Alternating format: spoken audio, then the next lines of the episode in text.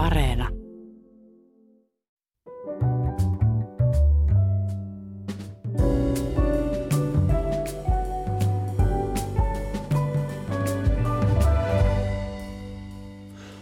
Hyvät ihmiset, kun suomalaiselta kysyy, miten hän rentoutuu, yksi vastaus ylitse muiden on lähden luontoon. Ja vaikkei lähtiskään kotisohvalta mihinkään, luonto on täällä Suomessa aina hyvin lähellä ja suomalaisten suhde luontoon on perinteinen, syvällinen, tiivis, legendaarinen, mytologinen ja myös hyvin kansallinen. Miten viimeiset koronaviikot ja alkava kesä vaikuttavat nyt tämän kauniin maan alkuasukkaiden tapaan suhtautua luontoon? Miten suomalaisten luontosuhde muuttuu nyt, kun suuri osa muista aktiviteeteista on mahdottomia? Kestääkö suomalainen luonto mahdollista ryntäystä? Luonnosta ja meidän suhteestamme häneen keskustellaan tänään täällä ja vieraina studiossa ovat Metsähallituksen puistonjohtaja Harri Karjalainen ja kuvataiteilija Jussi Kivi. Tervetuloa ja kiitos kun tulitte. Kiitos. Kiitos. Aloitetaanko viralliselta puolelta? Harri, ää, tittelisi on puiston johtaja ja se pitää sisällään aika ison liuran puistoja ja alueita. Luettelisitko vähän, mistä kaikesta sä vastaat? Joo, Metsähallituksella on annettu hoitaakseen nämä Suomen kansallispuistot ja meillä on noin 40 kansallispuistoa Suomessa ja tässä mun alueella rannikolla on 10 kansallispuistoa ja meillä on tämmöisiä merellisiä puistoja niin kuin Saaristomeren kansallispuisto, Itäisen Suomenlahden kansallispuisto, Saaristomeri, Selkämeri ja Tammisaaren saariston kansallispuisto. Ja sitten toisaalta on tämmöisiä urbaaneja, hyvin suosittuja kansallispuistoja, niin kuin tässä pääkaupunkiseudulla Helsingin tuntumassa, niin on, on Nuuksio ja Sipoonkorpi. Ja sitten Turun seudulla on Kurjenrahka ja Teijo. Ja sitten meillä on vielä tota, tällainen Unescon maailmanperintöalue tuolla Merenkurkussa Vaasan tuntumassa. Eli meillä on, meillä on hyvin paljon tämmöisiä urbaaneja matkailijoita ja kävijöitä meidän, meidän alueelle. Sitten toisaalta veneilijöitä ja sitä saaristolaiskulttuuria, joka keskittyy aika tavalla kesäaikaan. Ja tämä, tämä, tota, nämä urbaanit puistot on sitten oikeastaan niin kuin ympäri vuoden aika tasaisesti käytössä. Talvellakin käydään lähiliikuntaa harrastamassa ja virkistäytymässä ja vaikka koiran kanssa lenkillä. Eli sun vastuualue on koko Suomen rannikko, paitsi se pohjoinen, jota ei, ei enää ole. Kuka hoitaa sitten sisä-Suomen alueita, että miten teillä on jaettu tämä vastuu? Meillä on Metsähallituksessa luontopalveluissa neljä yksikköä ja Järvi-Suomen puist- äh, tota, yksikkö hoitaa, hoitaa Järvi-Suomen aluetta, muun muassa Kolin kansallispuistoa ja Koloveden kansallispuistoa Saimaalla. Sitten on Pohjanmaa Kainuu, äh, kolmas yksikkö, jossa on muun muassa Olangan kansallispuisto. Ja sitten tietysti Lappi, jossa on näitä Lapin äh, suuria kansallispuistoja, Pallas Ylläs ja Urho Kaleva Kekkosen kansallispuisto muun muassa, Lemmenjoen kansallispuisto ja sitten näitä erämaa-alueita. Tällä tavalla me hallitaan. Suurin osa hommistahan tehdään tuolla kentällä ja meillä on siellä iso joukko puistomestareita, jotka tekee sitä arvokasta työtä joka päivä ja pitää huolta siitä, että meillä on polttopuita ja, ja meillä on tota, noin reitit opasteet paikallaan ja sitten toisaalta ne huussit on siisteinä ja huollettuja.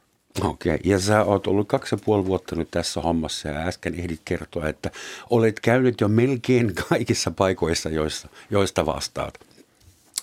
Eli aika paljon matkapäiviä varmaan tässä hommassa. Kyllä nyt toki tehdään etätöitä tällä hetkellä. Että meidän, meidän sankarit on kyllä maastossa just nämä puistossa työskentelevät huoltomiehet ja puistomestarit. Et muuten mekin on siirretty etätöihin, että tehdään näitä luontoon liittyviä asioita mm. tota noin, kotona etä, etätöiden ääressä. Että aika monella on, on kyllä kaipuu sinne työmaalle ja itsekin, itsekin kutkuttaa, että pääsisi sinne, sinne kohteisiin katsomaan. Jussi, sä olit kuvataiteilija, arvostettu ja palkittu ja ei nyt ehditä luetella kaikkia näitä sun ansioita täällä, mutta me kutsuttiin sut muun muassa sen takia, että toistakymmentä vuotta sitten teit kirjan nimeltä Kaunotaiteellinen eräretkeilyopas, Joo. jossa olet tutkinut niin kuin, taiteen ja luonnon yhtymäkohtia vai miten se nyt pitäisi Suhdetta. sanoa, suhdetta, niin kerro siitä kirjasta ja mitä sä oot löytänyt silloin? Se lähti siitä, kun mä oon tämän mun taiteen tekemiseen liittyen retkeily aika nuoresta lähtien. Ja, ja sitä kautta sitten niin kuin koin, koki jotain hienoja paikkoja ja elämyksiä sitten tekee taidetta sen takia, että halusi jakaa niitä. Ja sitten alkoi kiinnostaa tämä koko ilmiö. Ja olin aika lailla tuommoisen kansallisromantiikan lumoissa nuorena. Mm-hmm. Kuvittelin, että siellä Arnion metsissä suurin piirtein Väinämöisen kanteleet liri soi ja niin päin pois. Sitä onkin helppo uskoa. Joo, ja tota, näin poispäin. Ja tota, mutta sitten tuli se ajatus tai halu tutkia sitä asiaa enemmän, ja sitten mä oon opettanut jonkun verran erinäisissä taidekouluissa. Mä aika paljon pidin, tai mun kurssit on aina ollut liittynyt tähän luontoon, hmm. ja, ja sitten taiteilijat retkeilijöinä. Niin sitten tuli sen ajatus, että okei, tehdään retkeilyopas siitä, miten sitä luontoa on katsottu. Ja siinä tämä romantiikka nyt tuli ihan ensimmäisenä isona juttuna, koska tavallaan niin kuin maisemataide ja romant, romant, romantiikka ja taide ja luonto, niin ne kulkee käsi kädessä. Ymmärränkö oikein, että semmoista maisemataidetta tehdään paikan päällä, metsässä, kalliolla, rannalla? No se ei välttämättä, vaan se taide, joka käsittelee maisemaa. Mm-hmm. Ja mä ehkä vielä enemmän käyttäisin niin taide, joka käsittelee ympäristöä jotenkin. Mutta että romantiikkahan on se, minkä kautta niin kuin aika paljon ihmiset katsoo luontoa. Että ne kuvat kuitenkin on siellä jossain päässä, ne romanttiset kuvat metsästä tai maisemasta ja usein ne tulee maalaustaiteesta. Se, se kirjaan ehkä liittyy se, että tajus itse jossain vaiheessa, että mun oma käsitys siitä luonnosta on näiden kuvien muodostama. Mm-hmm. Että se oli se, ja se oikeastaan vaikutti myös siihen, että mä, mulla väheni se eräretkeily. Koska, koska mä niin tajusin jotenkin, että hei, tämä onkin nyt vähän falskia.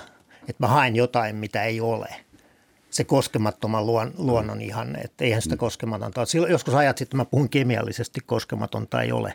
No nythän kaikille on jo selvää, että mikään ei ole koskematonta, koska jäätiköt sulaa. Että ihminen vaikuttaa kaikkeen, että se koko luontokäsitys se, siitä alkuperäisluonnosta ja sellaisesta niin kuin, on niin kuin väärä. Ja sitten ymmärsin sen jotenkin ajan kanssa, että tavallaan se, mitä oikeasti on hakea sieltä, on se villeys – se mhm. kontrolloimattomuus, että se on se luonto. Hoitamattomuus, Hoitamattomuus tai ihmisen poissaolo. Joo, että et se tavallaan, että sen takia sitten esimerkiksi nämä kansallispuistot tämmöiset ei ole mun retkikohteita, koska ne on äärimmäisen kontrolloituja. Et mä, et joku, tuossa 70-luvulla, kun mä olin ollut nuorena erinäisissä ympäristöaktivismeissa mukana, niin oli mielenosoitus kansallispuistojen perustamisen puolesta. Mä en muista sitä vuotta, mutta 70-luvun jälkipuoliskoa. Ja ja siellä oli jollain panderolla, että kansallispuistot vai kansallismuistot. Tarkoitti sitä, että jos ne kaadetaan ne metsät, niin sitten ne on vaan muistoja. Mutta mulle oikeastaan kansallispuisto on jo se muisto, koska se on niin kuin, se ei ole se elävä luonto, vaan se on niin kuin säilytetty vähän niin kuin museo.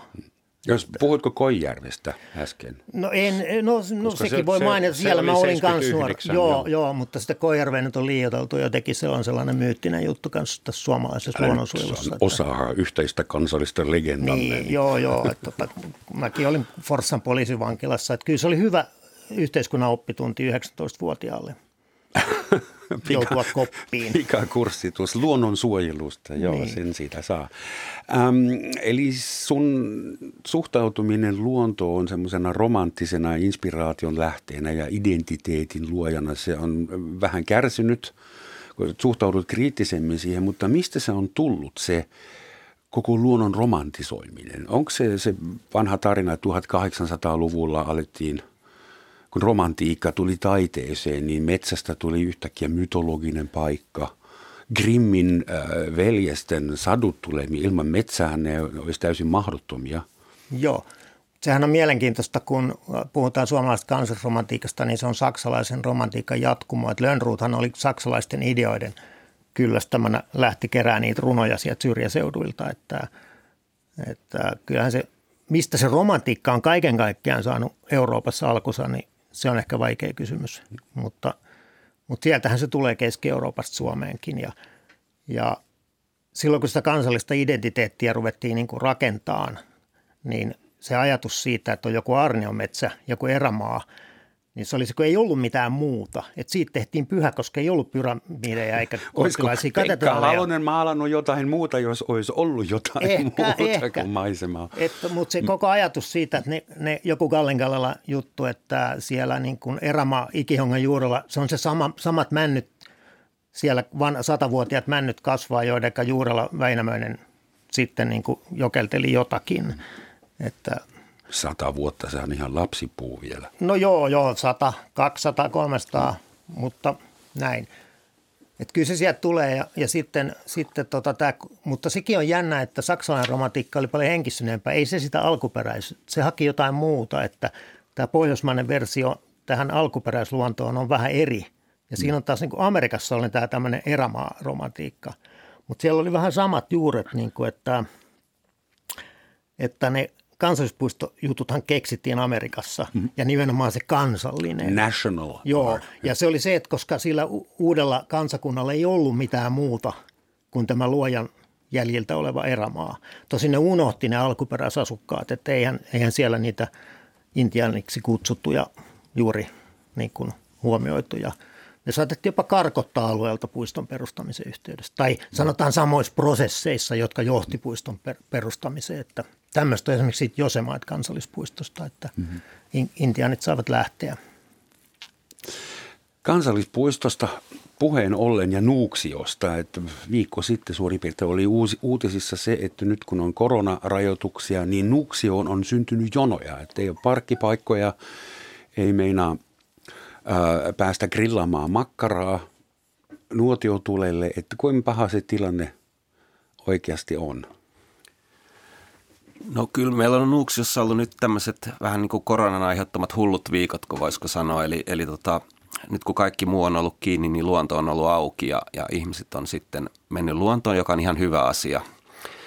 Neljän seinän sisältä on eristyksestä menty, menty luontoon ja otettu perhettä mukaan ja ja tuota, mutta se on tarkoittanut sitä, että, että tota, on ollut todellakin Nuuksiossa ja Sipoonkorvassa tässä pääkaupunkiseudulla eniten ruuhkaa ja, ja ehkä se näkyy eniten siinä, että parkkipaikat ei riitä. Eli, eli, eli etsitään siellä parkkipaikkoja ja, ja tuota, me ollaan sitten yritetty vastata tähän haasteeseen. Ollaan, ollaan tota, noin järjestetty liikenteen ohjausta siellä ja se on saanut ihan hyvää palautetta. Sitten tietysti näkyy myös se, että, että jonkin, verran, jonkin verran on tämmöisiä kokemattomia retkeilijöitä, että siellä on nyt sitten jonkin verran roskaa maastossa.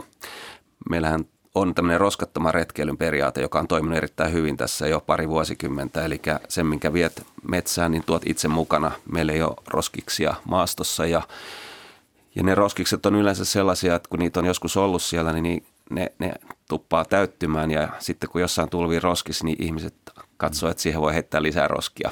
Onko se välinpitämättömyyttä vai onko kasvanut uusi urbaani sukupolvi, joka mm. ei enää osaa liikkua no joo, luonnossa? Ehkä tämä on ihan myönteinen haaste, että, että se on ihan selvää, että ei ehkä sitä retkietiketti, niin kuin me kutsutaan, on heti hallussa, mutta, mutta se on helppo oppia. Eli, eli nämä on ihan yksinkertaisia konsteja, eli roskaton retkeily on sitä, että jos sulla on eväät, eväät kassissa tai repussa, niin tuot takaisin sitten ne, mitä ei, ei luontoon ei jätetä mitään. Jonkun paperin voi sytyttää siinä nuotiossa, jos, jos tulipaikalla tulistelee. Toinen, toinen, mikä on ollut myös sellainen haaste, niin on nämä tulipaikat, eli ehkä tämä tulen käyttö on sellainen monelle ollut uusi asia. Eli tultahan saa kansallispuistoissa pitää ainoastaan sille osoitetuissa tulipaikoissa ja, ja tota, nyt on jonkin verran sitten tämmöisiä laittomia nuotioita siellä kallioilla. Ihmiset on tulistellut. Tämä on tietysti vähän pitempiaikainen ilmiö ollut, että suomalainen hakee jotenkin sitä välimatkaa muihin ja sitten kun tulipaikat rupeaa olemaan ää, täynnä, niin sitten mennään tekemään niitä omia, omia nuotioita ja tulta ei, tulta ei tietenkään saa pitää ilman maanomistajan lupaa missään Suomessa ja nyt kansallispuistossa käytännössä tarkoittaa, että me ollaan rakennettu sinne näitä tulipaikkoja, jotka on turvallisia. Hetkinen, sä sanoit, että tulta ei saa sytyttää ilman maanomistajan lupaa. Entäs sitten jokamiehen oikeudet? Käsittiinkö mm. mä väärin? En, enkö mä saa grillata makkaraa missä tahansa, mm. paitsi tietysti niin kuin kaupungin puistossa, mutta mm. onko no, väärässä? No joo, sillä tavalla, että jokamiehen oikeudellahan voi liikkua lihasvoimin luonnossa, riippumatta siitä, kenen maalla liikkuu kunhan ei häiritse kenenkään kotirauhaa, eli pysyttelee riittävän kaukana pihapiireistä. Ja, ja tätä jokamiehen, näillä jokamiehen oikeudella saa liikkua kansallispuistoissa ja luonnonsuojelualueillakin, ellei siellä ole sitten tämmöisiä luonnon vuoksi tehtyjä rajoitusosia. On esimerkiksi jotain harvinaisia kasveja tai pesivää linnustoa tai muita syitä, jonka takia me on sitten rajoitettu luonnonsuojelusyistä sitä liikkumista. Tähän liittyy sitten se tulen käyttökin, eli nimenomaan jokamiehen oikeudella tulen voi tehdä maastoon vaan, jos on maanomistajan lupa. Et se, se ei kuulu mm. sillä tavalla jokamiehen oikeuden okay. piiriin. Ja lihasvoimin pitää liikkua. Kyllä joo, eli muistaa. tähän kuuluu nimenomaan ihan perinteinen jalkaisin liikkuminen, patikointi, äh, hiihtäminen, lumikenkäily ja pyörällä myös saa liikkua ja, ja hevosella myös, jos, jos tota ei aiheuta siitä maaston kulumista. Eli mm.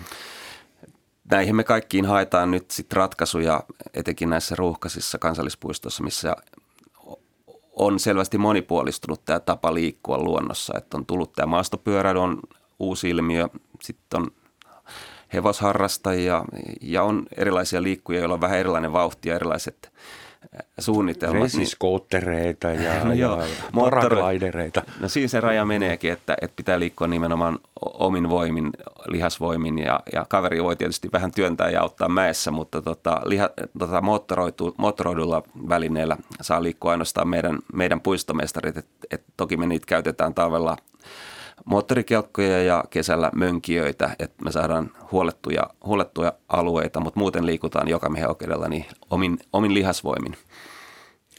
On se aika omituinen tilanne, että Suomen kaltaisessa valtiossa tarvitaan liikenneohjausta kansallispuiston parkkipaikalla. Että se on ilmeisesti uusi ja tähän asti ainutlaatuinen ilmiö. Toihan on niin kulttuurinen juttu, että kaikkien luonto polkujen alku- ja päätepiste on aina parkkipaikka.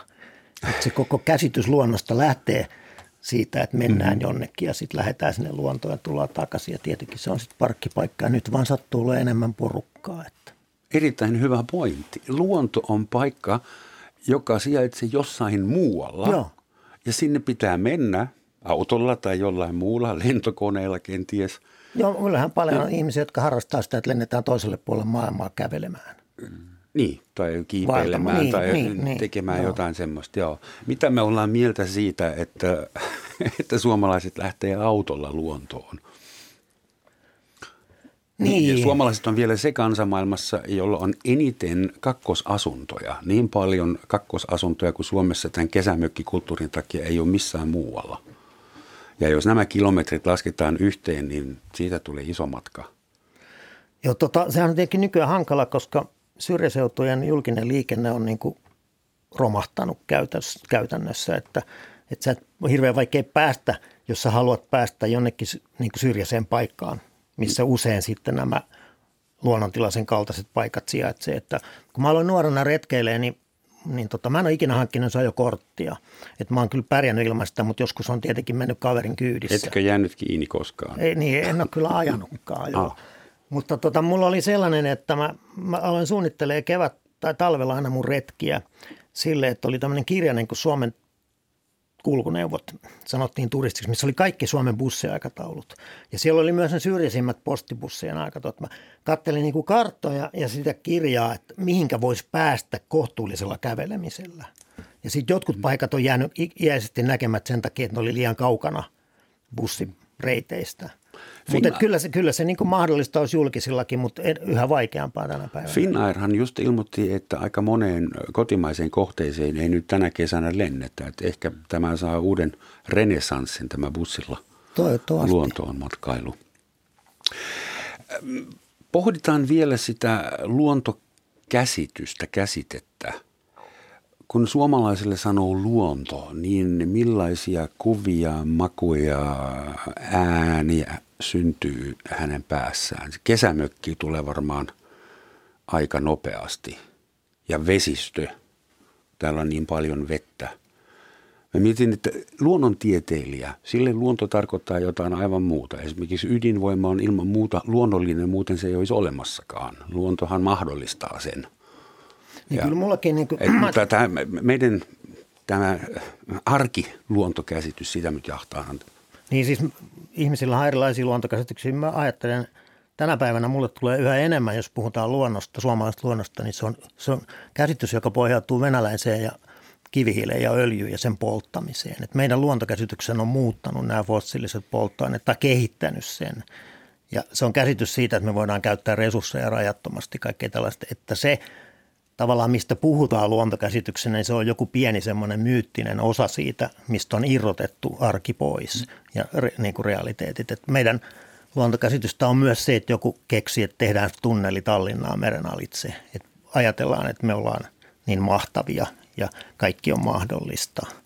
Hmm. Ja, ja tota, aika hauskasti tämä korona nyt, tai hauska ja hauska on ruma sana tässä yhteydessä, koska ihmisiä on kuollut ja sairastunut ja joutunut työttömäksi, mutta, mutta luonto on tullut nyt tietyllä tavalla tähän peliin jotenkin uudella tavalla yhtäkkiä tähän hybrikseen tarttunut. Ja yksi mun kaveri totesi hauskasti, että, että luonto kunnioittaa Bentti Linkolan muistoa lähettämällä viruksen. Joo, ja me täällä epäiltiin myös tässä studiossa, että koko koronakriisin takana on Greta Thunberg, joka halusi laskea meidän päästöt 10 prosentilla.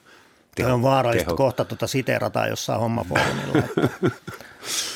niin, ja sitten hän saa vielä yhden murhauhkauksen päälle. Mutta sä sanoit myös jotain todella mielenkiintoista, että alun perin suomalainen luontokäsitys pohjautui niin kuin energiavarantoihin, eli se oli niin kuin luonnonvaraa. Niin, siis on, jota voi polttaa ja myydä ja, ja Sellainenhan se on tavallaan ollut aina se luontokäsitys. Että Onko se sitä, nyt muuttunut? No, se on piiloutunut. Että nythän me ei nähdä niitä seurauksia enää samalla tavalla, koska me eletään kaupungeissa ja me ei ajatella, että mistä meidän energia tulee. Että kuka meidän työt tekee. Se on öljy, joka tekee sen halpa öljy, halpa kivihiili. Että, että nyt sitten alkaa pikkuhiljaa tulla sitä, okei, että tämä – luonto nyt iskee vähän ilmastonmuutoksella takaisin, että sillä lailla ehkä voi alkaa havain, tulla sitä havaintoa siitä, mutta, mutta se, niin kuin se luonto, että lähdetään viikonlopussa kävelee johonkin puistoon, niin se on, vaan, se on niin kuin jotenkin vähän niin kuin toinen juttu. Ja kävelykepit kainalossa. No, Ehkä sekin, ja, joo. Eihän kävelläkään voi nykyään enää ilman kalliita juuri siihen tarkoitukseen suunniteltuja varusteita ja no, mittauslaitteita. No, varmaan osalla porukasta on tietenkin sitä, että jos on kovin niin kuin laite- ja teknologia orientoitunut. Mut vaellussa on vähän on ikivanha romanttinen juttu Saksasta kanssa. Vanderbursen joo. romantiikkaa, joo. Mutta se liittyy myös, se liittyy myös ammatilliseen äh, koulutukseen. Esimerkiksi äh, kisällit joutuivat kolmen vuoden – patikointiretkelle ja joutuivat todistetusti kolme vuotta työskentelemään ulkomailla, että, tai siis muualla kuin koti. Joo, nämä puusakat sun muut. Joo, Joo, timpurit ja aika monet ammatit joutui ennen vanhaan tekemään näin. Ähm, niin, turismista piti puhua. Yleensä tähän aikaan vuodesta Suomessa on kohtalaisen hurja määrä aasialaisia, eurooppalaisia, venäläisiä turisteja. Ja hehän tulevat Suomeen myös, paitsi totta kai kauniin Helsingin takia, myös tämän luonnon takia. Et miltä se nyt, ää, miten se näkyy, että meillä ei ole vierailijoita ulkomailta? Joo, toi aasialainen matkailu, niin siinä on aika tavalla vetovoimatekijä on suomalainen luonto, mutta myös tietysti monet tulee kaupunkilomalle Helsinkiin ja sitten käy, käy luonnossa ja, ja käydään Lapissa – No se näkyy tietysti nyt tällä hetkellä sille, että pääasiassa tuolla meidän kansallispuistoissa niin on, on ihan kotimaista käviä, ihan lähivirkistyjää. Eli tämä matkailu on nyt kyllä tietysti sukeltanut, kun ei ole, ei ole, ei ole yhteyksiä ja, ja, ja, ja majoitus, majoituskaan ei ole ihan norm, normitilassa. Tuleeko tähän niin pysyviä, pysyviä muutoksia, niin se jää, jää nähtäväksi. Mutta kyllä, kyllä se on se luonto, joka Suomessa on se vetovoimatekijä tässä matkailussa. Ja, ja luontomatkailu on tässä viimeiset parikymmentä vuotta noin maailmanlaajuisesti ollut se nopeimmin kasvava matkailun ala ja, ja tietysti siihen liittyy myös huoli siitä, että, että onko se kestävää ja, ja, ja millä ehdoilla siellä luonnossa liikutaan. Silloin on hyviä puolia tietysti se, että et, et luonnolla tulee taloudellinen arvo. Eli mekin lasketaan kansallispuistojen ja luonnonsuojelualueiden paikallistaloudellisia vaikutuksia. Eli ne tuottaa hyvinvointia sitä kautta, että ihmiset majoittuu, ruokailee – ja käyttää juuri näitä, näitä välineitä liikkuessaan, että siellä on kengät jalassa ja, ja, ja tota, Goretex-takki päällä ja tällä tavalla tuoda, luodaan työpaikkoja ja, ja työllisyyttä ja, ja tuodaan verovaroja näille, näille syrjäisille seuduille, missä nämä kansallispuistot vetää matkailijoita puoleensa. Eli se on sinänsä hyvä asia, mutta sitten tietysti toinen asia on se huoli siitä, että kestääkö luonto nämä kasvavat kävijämäärät. Ja meillä on me seurataan meidän kävijöitä kävijälaskureilla, eli meillä on ihan ajantasainen tieto. Vuosittain katsotaan, miten kävijämäärät kehittyy ja viimeisen 10-15 vuoden aikana on ollut ihan tasasta kasvua. Että semmoinen prosentti pari vuodessa kävijöitä lisää ja, ja yhä suurempi osa on, on matkailijoita. Et nyt tietysti tänä vuonna korostuu tämä koronan vuoksi tämä, että matkailu on vähentynyt ja, ja tätä kasvu tulee lähinnä tästä, että asukkaat käy virkistäytymässä siinä lähimmässä, lähimmässä luontokohteessa – Mutta meillä on kyllä keinoja siihen, siihen, miten voidaan turvata luonnon ja virkistyskäytön ja luontomatkailun ää, hyvä yhteistyö. Eli me tehdään alueille, kansallispuistoihin hoito- ja käyttösuunnitelmia, jotka tehdään yhdessä matkailutoimijoiden kanssa ja paikallisten asukkaiden kanssa. Pyritään siellä sitten turvaamaan ne kaikkein arvokkaimmat luontoarvot sille, että tehdään ikään kuin tämmöinen vyöhykkeistäminen kansallispuistoihin. Että siellä on tämmöiset syrjävyöhykkeet, johon ei ohjata kävijöitä. Ja sitten on tämmöiset matkailun ja virkistyskäytön painopistealueet, mihin tehdään reittejä ja rakenteita, juuri näitä tulipaikkoja ja mm. kuivakäymälöitä. Ja niitä sitten pidetään kunnossa ja merkataan hyvin ne reitit. Ja, ja, ja aika hyvin ää, retkeilijät ja matkailijat käyttää näitä opastettuja reittejä. Me on selvitetty, että 90 prosenttia oikeastaan kävijöistä kulkee niitä meidän reittejä pitkin, jolloin se johtaa siihen, että suurin osa siitä kansallispuiston arvokkaasta luonnosta säilyy luonnontilassa. Onko koskaan ajateltu semmoista, että laitettaisiin joku maksimimäärä kävijöitä, joku katto, vai onko ollut semmoinen ajatus, että otetaan sisäänpääsymaksua? Hmm. No tuo sisäänpääsymaksu on ehkä aika hankala, koska meillä on kuitenkin joka miehen oikeuteen perustuva ää, pohjoismainen tapa kulkea luonnossa ja, ja vaikka se tapahtuisi ää, ulkomaisen matkailijan toimesta, niin siinäkin pätee joka miehen oikeudet. Kiinalainen saa kulkea ihan samalla tavalla kuin suomalainen joka miehen oikeudella Mutta luonnossa. siis sisäänpääsyn maksusta hän mm. saisi grillipaikan ja mm. kuivakäymälän mm. ja opasteita. Että. Niin. Tätä on selvitetty, että voisiko, voisiko tuota suojelualueiden hoitoon kerätä erilaisia vapaaehtoisia maksuja ja, ja siellä on jotain, joitain mahdollisuuksia, mutta ainakin tällä hetkellä me mennään niin kuin veronmaksajien rahoilla, eli, eli valtion varoista ympäristöministeriön ja maa- ja metsätalousministeriön budjetista myönnetään luonnonsuojeluiden hoitoon, hoitoon vuosittain resurssit ja sillä me pyritään sitten asiat hoitaa, että, että tämä luonnossa liikkuminen on ainakin toistaiseksi ilmaista ja perustuu joka miehen oikeuteen ja me – viedään sinne polttopuita ja huoletaan niitä kohteita sille, että siellä on, siellä on mahdollisuus liikkua. Et nythän sitten tietysti näissä tietyissä kohteissa, missä meillä on luontomatkailuyrittäjiä, niin, niin yksityissektori, yrittäjät vastaa sitten palveluista, että jos siellä on majoitusta tai ää, ravintolaa tai erilaisia ohjelmapalveluja, voi vuokrata kanootteja tai lumikenkiä, suksia, ää, niin, niin näähän on sitten yksityissektorin tarjoamia palveluja ja, ja ne on maksullisia. Että jos joku haluaa tämmöisen hyvän, hyvän tuotteen ja palvelun, niin siitä voi sitten ja saa maksaa. Ja se tuottaa sitten tietysti hyvinvointia sille alueelle ja tuo työllisyyttä. Esimerkiksi Lapissa luontomatkailuyrittäjät, niin ne, ne on tärkeitä monella alueella paikallistaloudelle, koska siellä ne elinkeinon lähteet ei ole kovin, kovin laajat. Pelkäättekö, että Suomeen tulee keskipitkällä tähtäimellä hirvittävä ryntäys muualta, koska niin, aasialais, aasialaiset turistit ovat lisääntyneet, tai siis heidän määrä on kasvanut, ovat, ovat usko, myös lisääntyneet, mutta että, tota... kun Suomi on tuommoinen unohdettu, ei nyt enää niin unohdettu, mutta luontoparatiisi.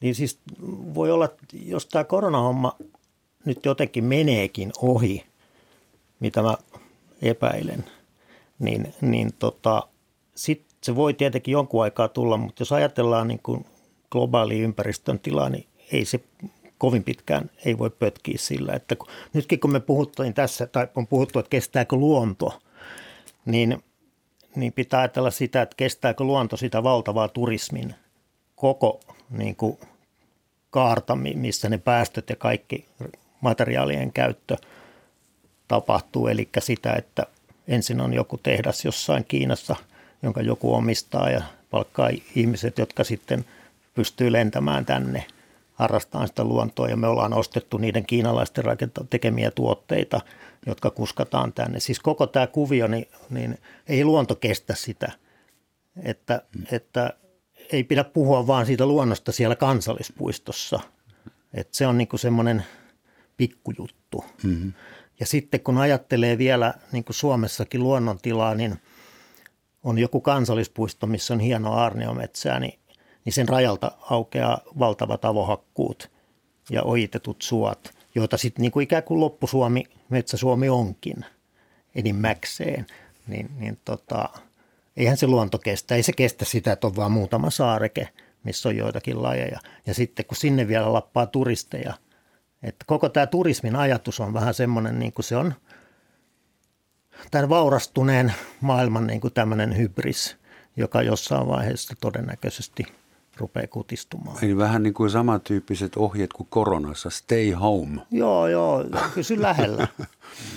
että, että, että on massaturismi ja pitkän matkustan ympäri maailmaa tulevien tyyppien niin kuin ravaamiseen, niin kyllä se tuntuu aika hassulta. Mutta mehän ei saada sitä lopetettua. Mä luulen, että ei me saadakaan, mutta luulen, että olosuhteet tulee rajusti vähentämään sitä ja ehkä jopa lopettamaan. Et ilmastonmuutokseen liittyvät skenaariot on niin karseita, että ei se voi loputtomiin jatkuu. No. Meidän huoli luonnossa on jossain muualla kuin niissä kansallispuistoissa ja, ja turistin aiheuttamassa jonossa mm. nuotiolla. Mä uskon myös tuohon, että, että tota, tästä täytyy katsoa nimenomaan kokonaisuutta, että me voidaan tietyllä tavalla pyrkiä hallitsemaan se, toi, se kestävyys ja kansallispuistotasolla tekemällä juuri näitä reittejä ja ohjaamalla matkailijoita ja virkistyskäyttäjiä niille, niille reiteille ja pitämällä huolta siitä, että siellä on sitten riittävän isoja luonnontilaisia alueita. Ja sitten tekemällä näiden yrittäjien kanssa, jotka siellä toimii kaupallisesti, niin tämmöisiä sopimuksia, niin kuin me ollaan tehty, että ne toimii vastuullisen luontomatkailun periaatteella – Eli siellä nimenomaan kunnioitetaan sitä luontoa ja paikallista kulttuuria ja perinteitä ja kuormitetaan toiminnassa ympäristöä eri, e, mahdollisimman vähän. Ja sitten samalla myös kerrotaan siitä luonnosta, eli se, se kuuluu siihen yrittäjyyteen, että se lähtee nimenomaan luontoarvoista, jotka on siellä kohteessa ja, ja saadaan sillä tavalla sitä, sitä viestiä myös matkailijoille, että miksi nämä kohteet on ainutlaatuisia ja, ja miksi niitä pitää säilyttää. Että et se on niin kuin keino myös vaikuttaa asenteisiin. Tähän koronaan liittyen, niin kyllä se on niin kuin ollut tässä nähtävissä, että, että, että se on tuonut ihmisiä niin kuin luonnon äärelle. Että, että nyt aletaan nähdä varmaan entistä enemmän, että me ollaan tosi riippuvaisia luonnossa. Että sinne mennään nyt hakemaan sitä rauhaa ja turvaa ja, ja happea ja, ja tota, jotenkin toivoisin, että tässä on sellainen keikahduspiste, että, että tämän jälkeen niin kuin ehkä etätyö – tulee entistä sallitummaksi, niin myös suhde luontoon kokee sellaisen muutoksen, että ruvetaan arvostaa sitä.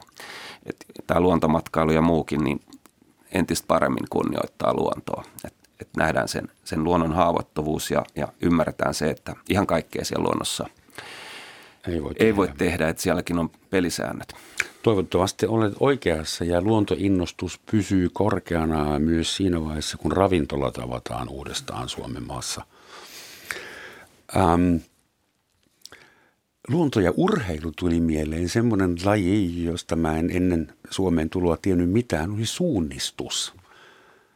Sitä on vaikea harrastaa Saudi-Arabiassa, kun siellä ei meina, sieltä ei löydy mitään metsiköä, johon voi, siis Suomessa on semmoisia metsiä, johon ihminen pystyy vielä eksymään. Ja ehkä se ei ole teille niin itsestään selvää, että se on harvinaista, että on semmoinen metsä, johon voi eksyä. Se on Saksassa jo tosi vaikea. Mm. Ja jos eksyy, niin joku tulee vastaan, jolta voi kysyä tai joka kysyy.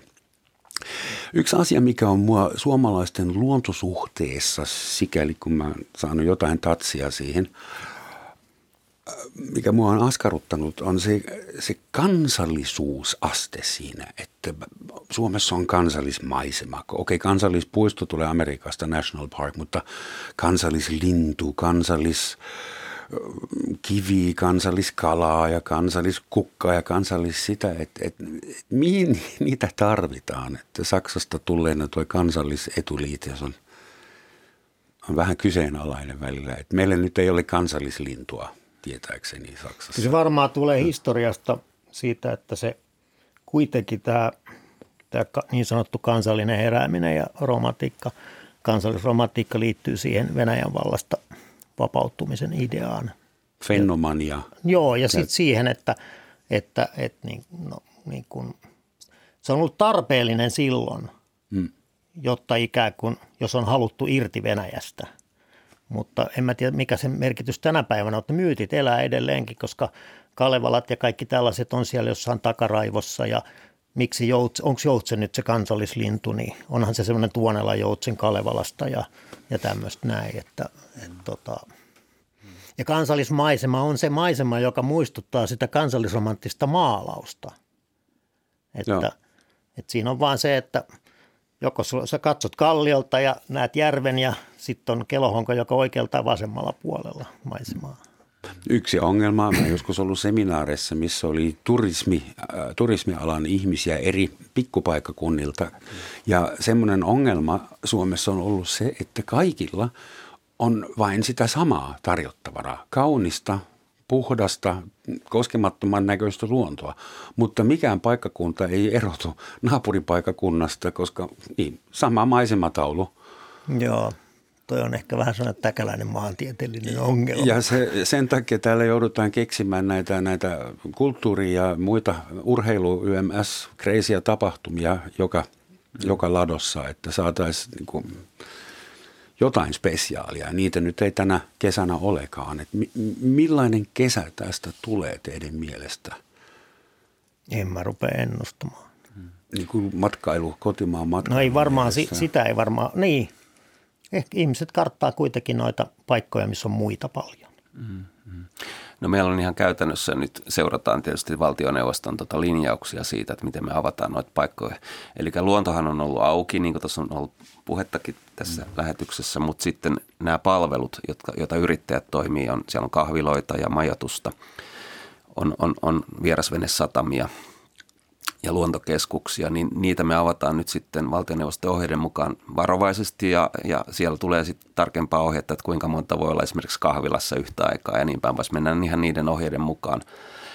Ja yrittäjät on tietysti nyt tässä vähän, vähän tota, miettii sitä, että miltä tämä tulevaisuus näyttää, että on vähän niin kuin kaksi erilaista näkökulmaa.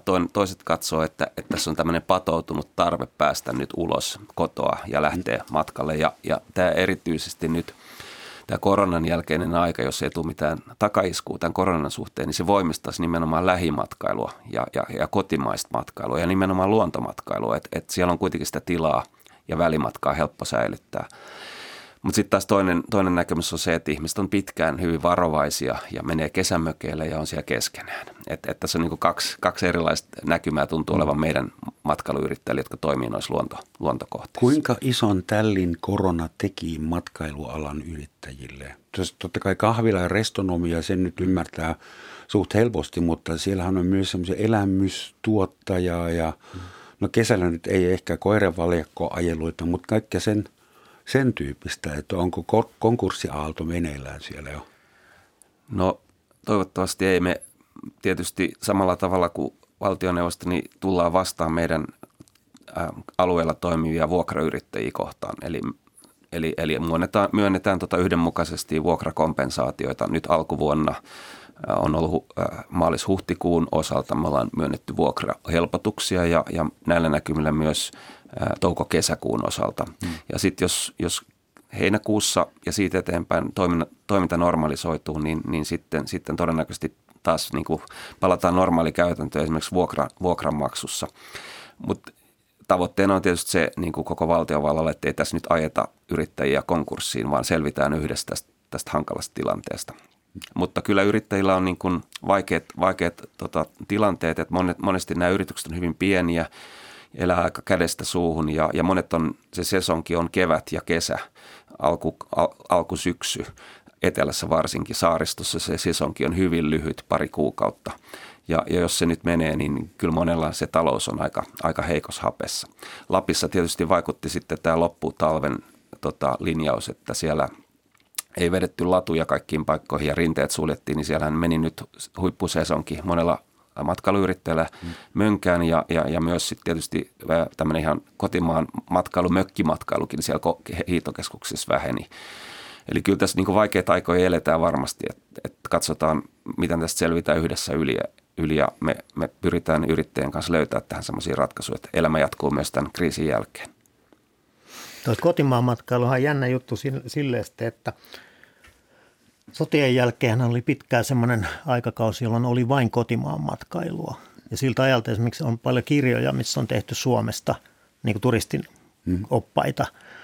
Ja tota, mua jotenkin nuorena elähdytti nämä, kun näitä löytyi mun isovanhempien kirjahyllyistä, missä oli kuvailtu näitä erämaisia paikkoja ja muita. Mä selaisin niitä kirjoja, selailin ja ajattelin, että tonne kun pääsis joskus – ja tota, oli yksi sellainen kirja, tota, sen Matti Poutvaara oli tämä kuva ja sen kirjan nimi on Suomi Finland. Se on tehty ehkä olympialaisten aikoihin. Ja Ja se oli hauska, siinä oli näitä syrjäisiä paikkoja ja sitten oli symbolit merkitty sivun reunaan, että jos piti kävellä, niin oli semmoinen ukkeli ja kilometrit. Mm-hmm. Ja sitten jos piti edetä soutaan, niin oli soutuvene. Ja sitten missä on lähin bussi tai juna juttu. Ja ne oli tietenkin kaikkein kiehtovimpia ne paikat, mihinkä oli pitkä kävelymatka, koska silloin se ikään kuin siellä saattoi olla jotain alkuperäistä. Siellä sai olla yksi. Niin, ja siellä, siellä oli no. joku se semmoinen salaisuuksien maa, että, että mulla ainakin se luontoretkeillä on semmoinen seikkailu, että sä meet johonkin, missä sä kohtaat jotain muuta, jonkun toisen ajan ikään kuin, että sä oot pois tästä. Niin, mutta vaan tämä niin tämä, tämä tämmöinen 40-luvun lopun, 50-luvun, 60-luvun alun niin kotimaan matkailu on ollut aika runsasta, että ehkä se voi palata johonkin sellaiseen. Sähän on taiteilijana tehnyt eräretkiä ei ainoastaan luontoon, vaan myös niin urbaaniympäristössä, eri tunneleihin, kellareihin, raunioihin ja alamaailmoihin.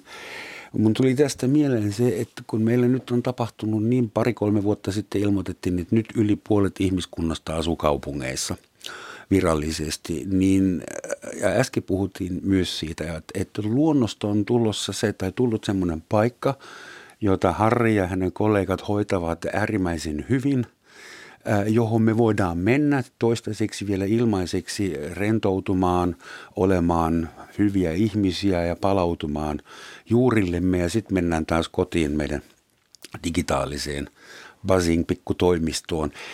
Näetkö mitenkään mahdollisuuksia, että nämä kaksi maailmaa saataisiin fuusioituja? Koska sehän on itse asiassa sehän on hölmö, että luonto on kaikkialla ja me ollaan osa sitä. Luonto ei ole nuuksiossa. Niin sehän on se, että mitä sillä sanalla tarkoitetaan, että, että mitä sillä luonnolla tarkoitetaan, että, että nyt se luontosana käsittää niin sen, että se on joku paikka jossakin, johon mennään ja sitten me tullaan sieltä pois tänne ei-luontoon. Että tässä tämmöisessä urbaanisretkeilyssähän on niin kuin se, että se, siinä ollaan jossain välissä. Ja, ja sitten toisaalta kyllä mä ajattelen, että joku joutomaa, niin se on tavallaan luontoa, tietenkin niin kuin kaikki on luontoa, mutta, mutta myös sillä lailla mielenkiintoista, että siellä ei ole sitä kontrollia, että se on hetkellisesti tilapäisesti villialue. Hmm. Et mä ainakin koen, että se edelleenkin se, millä mä korvaisin sen sanan luonto tässä niin kuin kokemusmielessä, on se villeys. Että sä kohtaat jonkun sellaisen kontrolloimatta, se subliimi ylevän, tiedätkö, jonkun sellainen, mikä on sua isompi, mystisempi, salaperäisempi tai mm-hmm. jotain vaan sellaista, joka on ollut pitkään ja on sun jälkeenkin ehkä. Mutta tota, näillä joutomailla niin useinhan se on sellaista kanssa, että ne on hetken aikaa niin kuin pois kontrollista. Siellä on se vapaus. Että suomalaisessa tässä mystisessä luontokulttuurissahan on tämä tämmöinen – takametsien vapaus, erämaiden vapaus, mikä on jollain tavalla omaa. Että se tulee nyt seitsemän veljestä, sinne ne lähti ja teki mitä huvitti. No. Ja tota, semmoista ei välttämättä esimerkiksi saksalaisessa kulttuurissa ole tai keski-eurooppalaisessa. Ei meidän metsässä saa tehdä mitä huvittaa. Joo, mä tiedän. On mä oon ollut Tarkkoja siellä. sääntöjä ja puut on numeroitu. Joo, mutta mä ollut yöllä, yötä nuotiolla metsässä Saksassa. Vapaaehtoisesti? Vapaaehtoisesti ja aamulla vielä oli satanut luntakin. Okei. Okay. Joo. Saako kysyä missä päin? Schwarzwaldissa? Saksissa Schweiz. Seksissä Schweiz. Schweiz. Olen mä ollut Schwarzwaldissakin, mutta siellä mä en uskaltanut sytyttää nuotiota. Minä en ole koskaan nukkunut suomalaisessa metsässä tai nuotion vieressä. Ehkä se tapahtuu vielä, mutta ilmeisesti 90 prosenttia suomalaisistakaan ei ole viimeisen kahden vuoden aikana nukkunut ulkona. Eli siis kun tutkii, 80 prosenttia suomalaisista sanoo olevansa luontoihminen, mutta kun sitten kysyt, milloin sä oot viimeksi – ollut siellä, niin sitten öö, no tuota, en nyt oikein muista. Eli siis on syytä epäillä, että ne on tämmöisiä huulitunnustuksia, hmm. ainakin osittain. Tuollahan kansallispuistoissa voi pääsääntöisesti leiriytyä yön yli.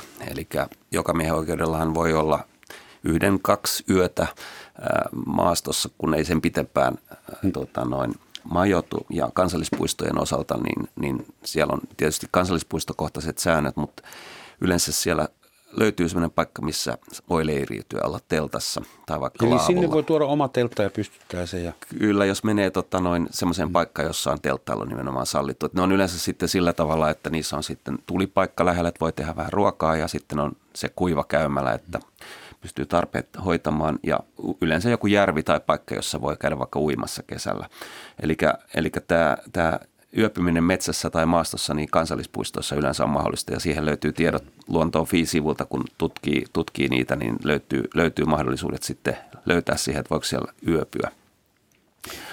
Ja yöpyminen metsässä on kyllä hieno homma tai luonnossa ylipäänsä, varsinkin tästä kun mennään hieman eteenpäin, niin, niin meillähän on ihan mahtava konsertti tuolla luonnossa käynnistynyt, kun linnut laulaa yötä päivää ja Mä jos sitä ajattelin nyt hyönteiskonserttia enemmän kuin linnun laulaa. Toihan on hauska juttu, että ihmisellähän on aina mielikuva siitä luonnosta. Se on se erämaa, missä aurinko laskee ja kaikki on hyvin. Ei siellä sada, ei siellä ole myrsky, ei siellä ole sääskiä, ei, ei sulla ole märät jalat. Joo. Että se on aika hauska. Sitten kun siellä onkin sateista, niin sitten joku meni vikaa pahasti, mm. jos sataa vaikka viikon. Mm. Yleensä vaan huomannut sen, että kun on, on, on ollut tuolla maastossa esimerkiksi on tämmöisiä talkooleirejä, missä on vapaaehtoisia, tekee luonnonhoitotöitä kansallispuistoissa ja siellä ollaan sitten semmoisen parinkymmenen hengen ryhmällä tota, noin viikko maastossa, niin mitä, mitä tota, noin kurjempi keli, sen paremmin se porukka hitsautuu yhteen ja, ja se joo, yhteishenki joo. kasvaa. Sitten se hyvä mm-hmm. keli hellii niin paljon, että tuntuu, että siellä ihmiset ei sille tutustu toisiinsa samalla tavalla kuin siellä. Yhteinen sade... vastustaja hitsaa Kyllä, sun rivit yhteen. Näin on, joo, se kurjuus sit, yhdistää. Sit, niin ja sitten jos pitää vielä toimia niin kuin sen e, tekeminen, tehdä se olo siedettäväksi, niin sitten kun on paha keli, niin kaikki puhaltaa yhteen hiileen. Mm. Että... Kaverilla aina kuivat kalsarit sitten – niin, ja toinen pilkkoo puut ja toinen sahaa ne. Tosi outo ajatus tuli mieleen. Luontoa kutsutaan äidiksi, ei ainoastaan suomen kielellä, vaan myös saksaksi ja englanniksi ja varmaan myös ranskaksi. Tuli mieleen, kun tämä maailma on kuitenkin patriarkaalinen ja meidän miesten rakentama ainakin hierarkialtaan, niin kuka keksi ja missä vaiheessa, että luonto onkin nainen? Tämä on ihan hyvä kysymys. On, Onko kuka, varmasti sitä on psykologian alalla joku tota, tutkinut, mutta ei ole tullut mm. mieleen. Siis se, kun siellähän äijät, perinteisesti äijäthän rellestää siellä luontoäidin niin kuin taka, Sylissä taka, helmassa. Taka, takamailla, am, ammuskelee eläimiä ja kaataa puut ja tekee no. kaikkea, mutta että se on mielenkiintoinen ristiriita. Voi olla, että se on se luonnon antiiksi antamattomuus, joka on tuonut sille, en tiedä pitää puhua jonkun psykologin kanssa. Mutta jos nyt ajatellaan tätä, että meidän urbanisoitumista ja irtaantumista alkuperäisestä luonnollisesta elämästä, kukaan ei enää joudu kalastamaan tai metsästämään henkensä pitimiksi Suomessa. Käykö meille niin, että meillä on luontopuistoja 50-100 vuoden kuluttua, johon me saadaan mennä. Meillä on oikeus kahteen tuntiin viikossa – saada viettää metsässä ja se maksaa aika paljon. Robottiauto tulee hakemaan meet ja vie. Eli erkanniks ne entisestään teidän mielestä? Toi sun käsitys kuulostaa siihen, että sä edelleenkin uskot tämmöiseen tekniikan voittokulkuun, että yhteiskunta kehittyy yhä urbaanimmaksi ja teollisemmaksi tai niin kuin teknologisemmaksi. Että mitäs jos skenaario onkin se, että yhteiskunta on romahtamassa sen takia, että ympäristö ei enää kestä – että voihan olla, että ne kansallispuistotkin myydään jonain päivänä viimeisinä sellukuutioina pois. Tai sitten joku vieras valtio tulee valloittamaan ei meidän teollisuuslaitoksia, vaan meidän kansallispuistoja. No luonnonvaroistahan kaikki voi... sodat käydään muutenkin yleensä. Niin. En, en mä niin naivi ole ja teknologia uskollinen. Mä vaan mietin Jussi, että kulttuuripessimismi on maailman vanhin harrastus ja maailma loppuu ihan just nyt. Sitä on uskottu aina ja kaikkialla tuhansia vuosia. Sen takia olen varovainen. Hmm. Toisaalta meillä on niin kuin aika vahvassa tämä luonnonsuojelualueverkosto. Se on niin kuin lainsäädännöllä turvattu, ettei sitä ihan heti pureta. Ja, ja se turvaa niiden alueiden koskemattomuuden. Että et se, mitä siellä saa tehdä, niin on liikkua luonnon ehdoilla, eli tämä virkistyskäyttö ja tämmöinen kestävä matkailu, mutta niin kuin metsien hakkuut ja soiden ojitus ja tämä kaikki, mikä tapahtuu talousmetsissä, niin sehän ei ole mahdollista. Että, et, et toisaalta meillä on niin EU-direktiivit, jotka laji- ja luontodirektiivin kautta turvaa ne kohteet, niin sitten on tietysti kansallinen lainsäädäntö, jolla on nämä kaikki luonnonsuojelualueet perustettu. Että et kyllä se niin kuin aika vahvasti on paalutettu noin maankäytössä tuo luonnonsuojelu ja, ja meillä on noin 10 prosenttia Suomen pinta-alasta, jotka on, on, on luonnonsuojelulailla suojeltu. Että kyllä meillä tietty turva on tässä pitkän ajan kuluessa, että luontoa on.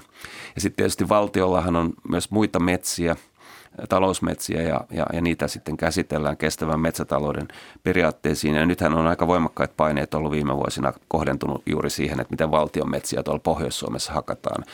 Suomessa on aika vallitseva tämä avohakkuun tyyppinen hakku. Niitä on tietysti pyritty pehmentämään, jätetään säästöpuita ja pieniä luontoympäristöjä, mutta nyt on yhä voimakkaammin tullut se, että, että metsästä, metsää pidettäisiin tällaisena jatkuvapuustoisena, eli poimittaisiin yksittäisiä puita sieltä sieltä metsästä ei tehtäisi ollenkaan avohakkuita. Ja tähän on ihan selviä paineita nyt tulossa maisemasyistä ja, ja matkailusyistä ja ihan jotkut laskee myös, että se on taloudellisestikin kannattava vaihtoehto tuottaa arvokkaampaa puutavaraa. Ja, ja tähän, tähän niin kuin myös metsähallitus talousmetsissä on pikkuhiljaa menossa aske, pienin askelin, että, että nämä metsät on tämmöisiä jatkuvapuustoisia. Sen, ja avohakkuun rinnalle tulee tämmöisiä pehmeämpiä metsänkäsittelytapoja. Jatkuva puustoinen metsä, anteeksi, mm. tämä pitää tallentaa. Tämä. Mm. Tai jat, jatkuvan, jatkuvan, jatkuvan kasvatuksen systeemi, siitä on ollut puhetta jo ainakin 80-luvun lähtien, mm. mutta se ei ole mennyt läpi. Et kyllä ne, se, miltä metsät näyttää, niin – Mä nyt olen retkeillyt Suomessa aika paljon, että ei siellä mitään kestävää metsätä, luonnon kannalta kestävää metsätaloutta on harrastettu. Ja kyllä se muutos on hidas ja aika pahan näköistä jälkeen näkee edelleenkin. Että, että tota. Mutta sitä ei voi kieltää, jos katsoo ilmakuvia Suomesta, niin kyllä täällä sitä metsää on. Vihreitä on, mutta enimmäkseen nuorta pusikkoa, ei varttunutta metsää. Mulla olisi suuret kiitokset, Harri ja Jussi. Mulla olisi lopuksi vielä tuommoinen hauska idea, miten suomalaista metsää, puita voisi hyödyntää ympäristöystävällisesti ja ihan kaatamatta niitä. Keski-Euroopassa on ollut 90-luvusta lähtien semmoinen uusi traditio, kun äh, rauhanmetsä, eli jos et halua tulla haudetuksi hautuumaalle – vaan jonnekin kauniiseen luontoon, niin se käy ja sun urna lasketaan maahan jonkun puun juurella ja pari metrin korkeudelle laitetaan pieni vaatimaton kyltti, jos on sun nimi, jos haluat. Ei tarvi laittaa sitäkään. Ja se maksaa jonkin verran, mutta siellä saa käydä myös koiran kanssa, mutta sinne ei saa istuttaa mitään eikä laittaa mitään muistonmerkkejä, nada. Ja mä ajattelin, jos tätä saataisiin ulkomailla myydyksi, niin se olisi semmoinen resurssi, että jos jokaisen suomalaisen männyn juuressa olisi yksi kiinalainen ja maksaisi 100 euroa siitä, eikä tulisi lentokoneella. Joo, joo, niitä voisi niitä urna, urnakontteja, sitten konttialukset pikkuhiljaa tuolta tuoda meriä. Sen ympäristövaikutus on takulla pienempi kuin mm. lomalennon. Siis meillä on jonkin verran tällaista toimintaa, eli kysytään, että voiko tuhkan ripotella tota, kansallispuistoon usein mereen, merialueelle tämmöisiä pyyntöjä tulee ja, ja siihen voi kyllä saada luvan, jos, jos, jos sitä erikseen hakee. Eli tämmöisiä on muutamia vuodis, vuosittain. Hienoa, että saatiin kuolemakin vielä mukaan. Eli jos ette tiedä, mitä tekisitte tuon puoleisella, että ripoteltautukaa vaikka kansallispuistoon. Tähän loppuun kaunis sitaatti. Luonto ei koskaan kiirehdi, mutta se saa silti aina kaiken valmiiksi. Näin lausui kauan sitten suuri itämäinen tietäjä Laotsu. Kiitoksia vieraille, kiitoksia kuuntelijoille. Luonnossa tavataan. Und tschüss.